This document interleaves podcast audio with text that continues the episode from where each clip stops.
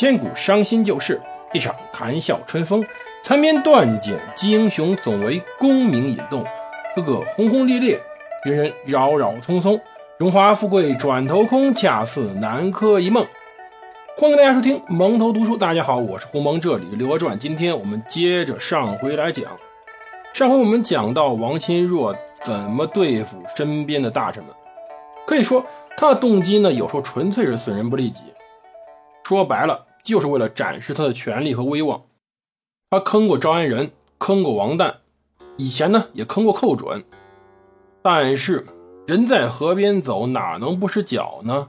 他一次一次做的事儿，总归有人会看不过去的。谁看不过去呢？这个人叫做马之杰。这个马之杰呀，字子元，他是北宋开国功臣马全义的儿子。七岁，父亲就死了。他是赵匡胤在宫中养大的，算是赵匡胤的养子，并且赐名叫之杰。这种身份看来前途光明，衣食无忧了。可是他呢，继承了父亲的强硬作风，根本就没打算靠着养父的威望。他此时呢，担任枢密副使，他的功劳是一点一点自己凭功勋挣来的。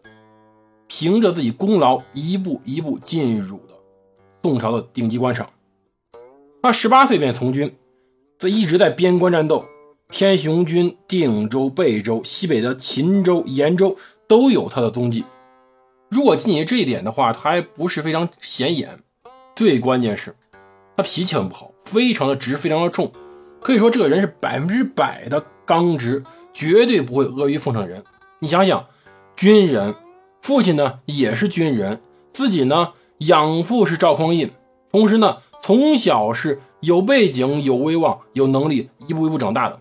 他会对谁去阿谀奉承？他能看得上谁？所以呢，身边的那些他看不上的小人，一贯打击之。比如说，最早的大太监王继恩，王继恩入蜀川平叛，他呢就不买王继恩的账。大太监让他带着三百多老弱残兵去守彭州，可是当时起义军攻打彭州人数多少？十万人，就算打打折扣，一万，一万打三百，他又不是变形金刚，反正肯定打不过呀。结果马之杰一天之内三百人死完了。本身王坚想着你一个人突围出城，到了大营以后一刀砍了拉倒。谁知道马志杰在就近就目击到援军，反过去把齐军杀了大败，不仅杀伤齐军大半，并且夺回了城。就这样，凭着这种功劳，一步一步进入了枢密院。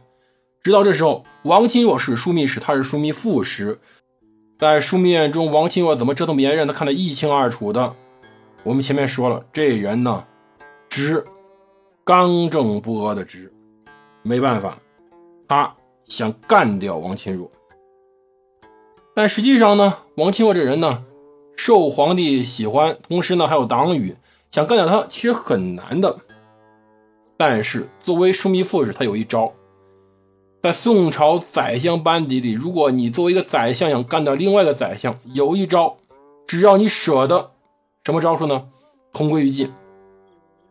宋朝的官场里有个莫不成文的规定，一般来说，如果宰相之间发生正面冲突的话。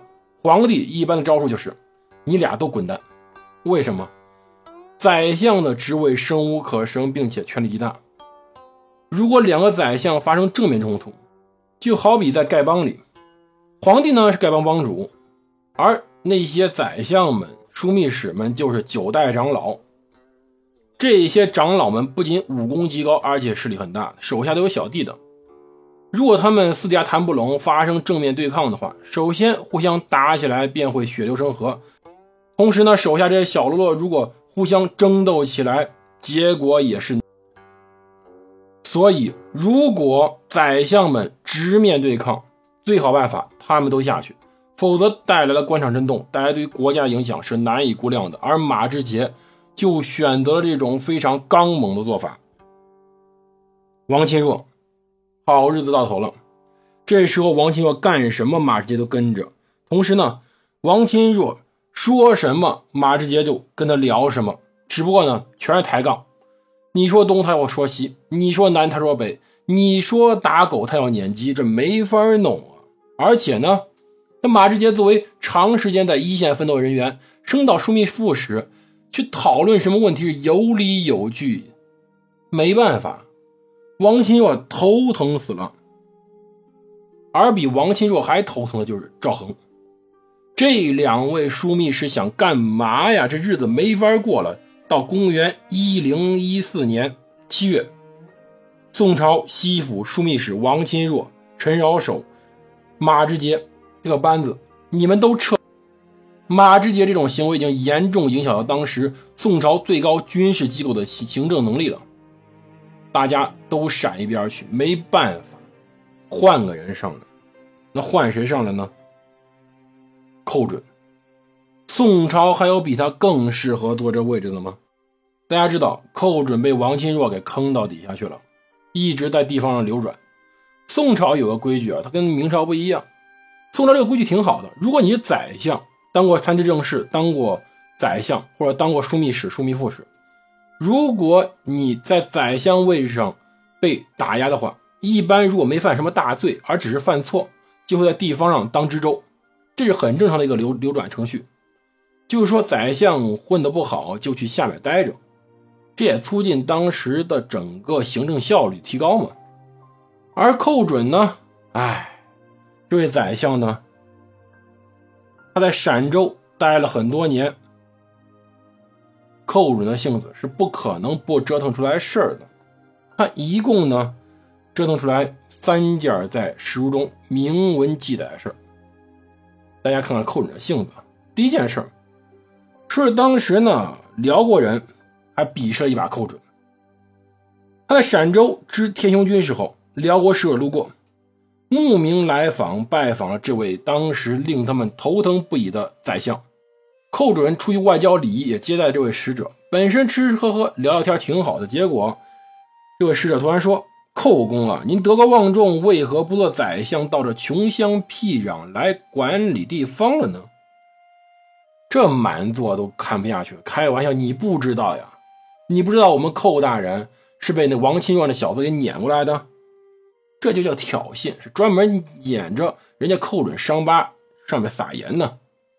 就寇准笑了一声，哼，朝中无大事，我们大宋天下太平，只有这东北边大门呢需要我寇准来把。为啥？为啥寇准要来把东北大门呢？因为对付你们辽国嘛，这就是没有说明白的一句话，强硬吧？你打击我，我还一巴掌回过去，谁怕谁呀？可是寇准心也伤了，表面上表现的非常的舒服，但实际上心里伤透了。结果寇准干件什么事呢？寇准一次过生日的时候，突然穿件新衣服，而这个新衣服是什么呢？地地道道，而且是明黄色，还绣龙的龙袍，而且他还大摆宴席，广邀宾客，在所有人面前穿上龙袍，扎上花，而且四处逛荡。这事儿可任何朝代就这个下场，抄家灭族。这是非要干嘛呀？穿龙袍？他赵匡胤才死了多少年？黄袍加身的印象，估计大家都还记得呢。这消息立马都进了京城了。当时啊，赵恒都懵了，赶紧叫王旦来问他：“寇准乃反也？这寇准要造反吗？”任何朝代这种行为就是谋反，没有第二种解释。结果幸亏这时候宰相是老好人王旦，是寇准的老同学，而这时候皇帝是赵恒。也算一位心胸宽广之人了，王旦就没动声色。他呢，慈悲啊，也是为宋朝留下一人才。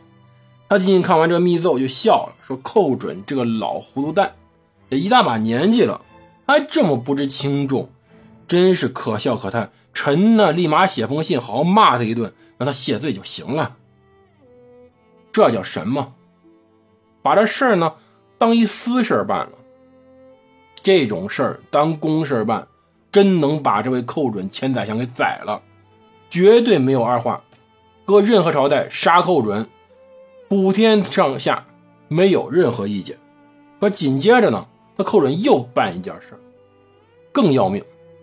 如果说穿龙袍只是一个比较敏感、个人发疯的事情，而这件事就是寇准在政治上的不成熟，或者脑子突然翻了不知道什么病了，脑子突然发热，就是司发军饷。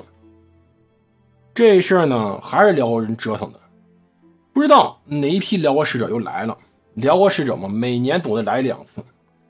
在回国时候，要求宋军派兵护送，这正常的。当然，更多是监视着辽国使者，你别干出来什么其他事儿。寇准呢，非常有钱，也非常慷慨，没经请示就擅自给这些护送官兵发了津贴。问题是，你发就发了，你自己有钱，应该人家发个伙食费呀、过路费啊。这都没什么，可是你倒慷慨就慷慨到底呀！你发完钱干嘛还要写封信让皇帝给你报销呢？这事儿说句实话，不知道寇准怎么想的。但是呢，赵恒就懵了。寇准，你是进士出身，你十九岁都中进士了，你是没学过历史呢，还是没长记性？曹彬之前那位曹彬怎么倒的霉？不就是看着边关的将士们过不下去，拿着自己钱出来给人家发津贴吗？皇帝的兵也是你寇准能发津贴的吗？你这时候守着北方重镇，你守着那支天雄军去发钱，这事儿没法忍。赵恒这时候反应就是向朝臣们冷笑：寇准喜好收买人心，博取高明，你们看这事儿就是证据。还给寇准回个条，说你有钱你掏，朝廷不认，自己掏腰包吧。这个回答估计朝廷底下官员都懵了。赵恒，我们的皇帝陛下，这就你的处理方案吗？你有点丢你老爹的脸呀！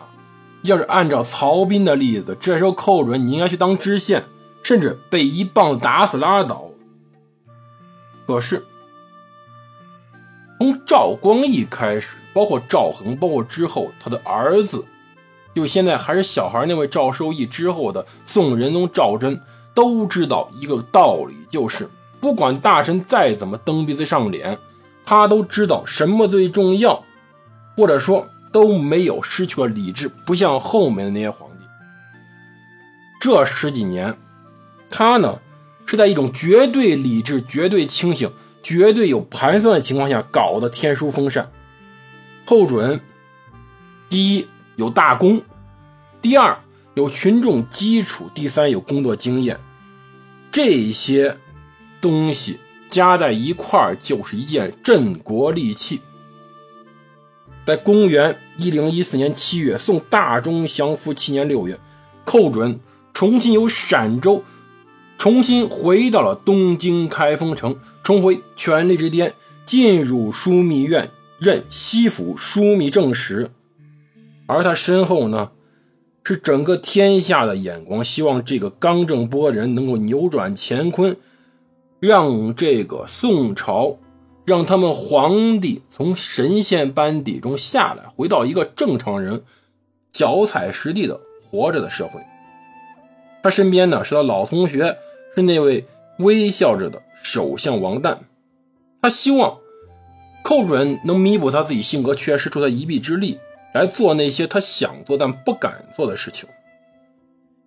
可是这事儿不一定啊！寇准一上任，先倒霉的就是他王旦。到底怎么了？我们下期再讲。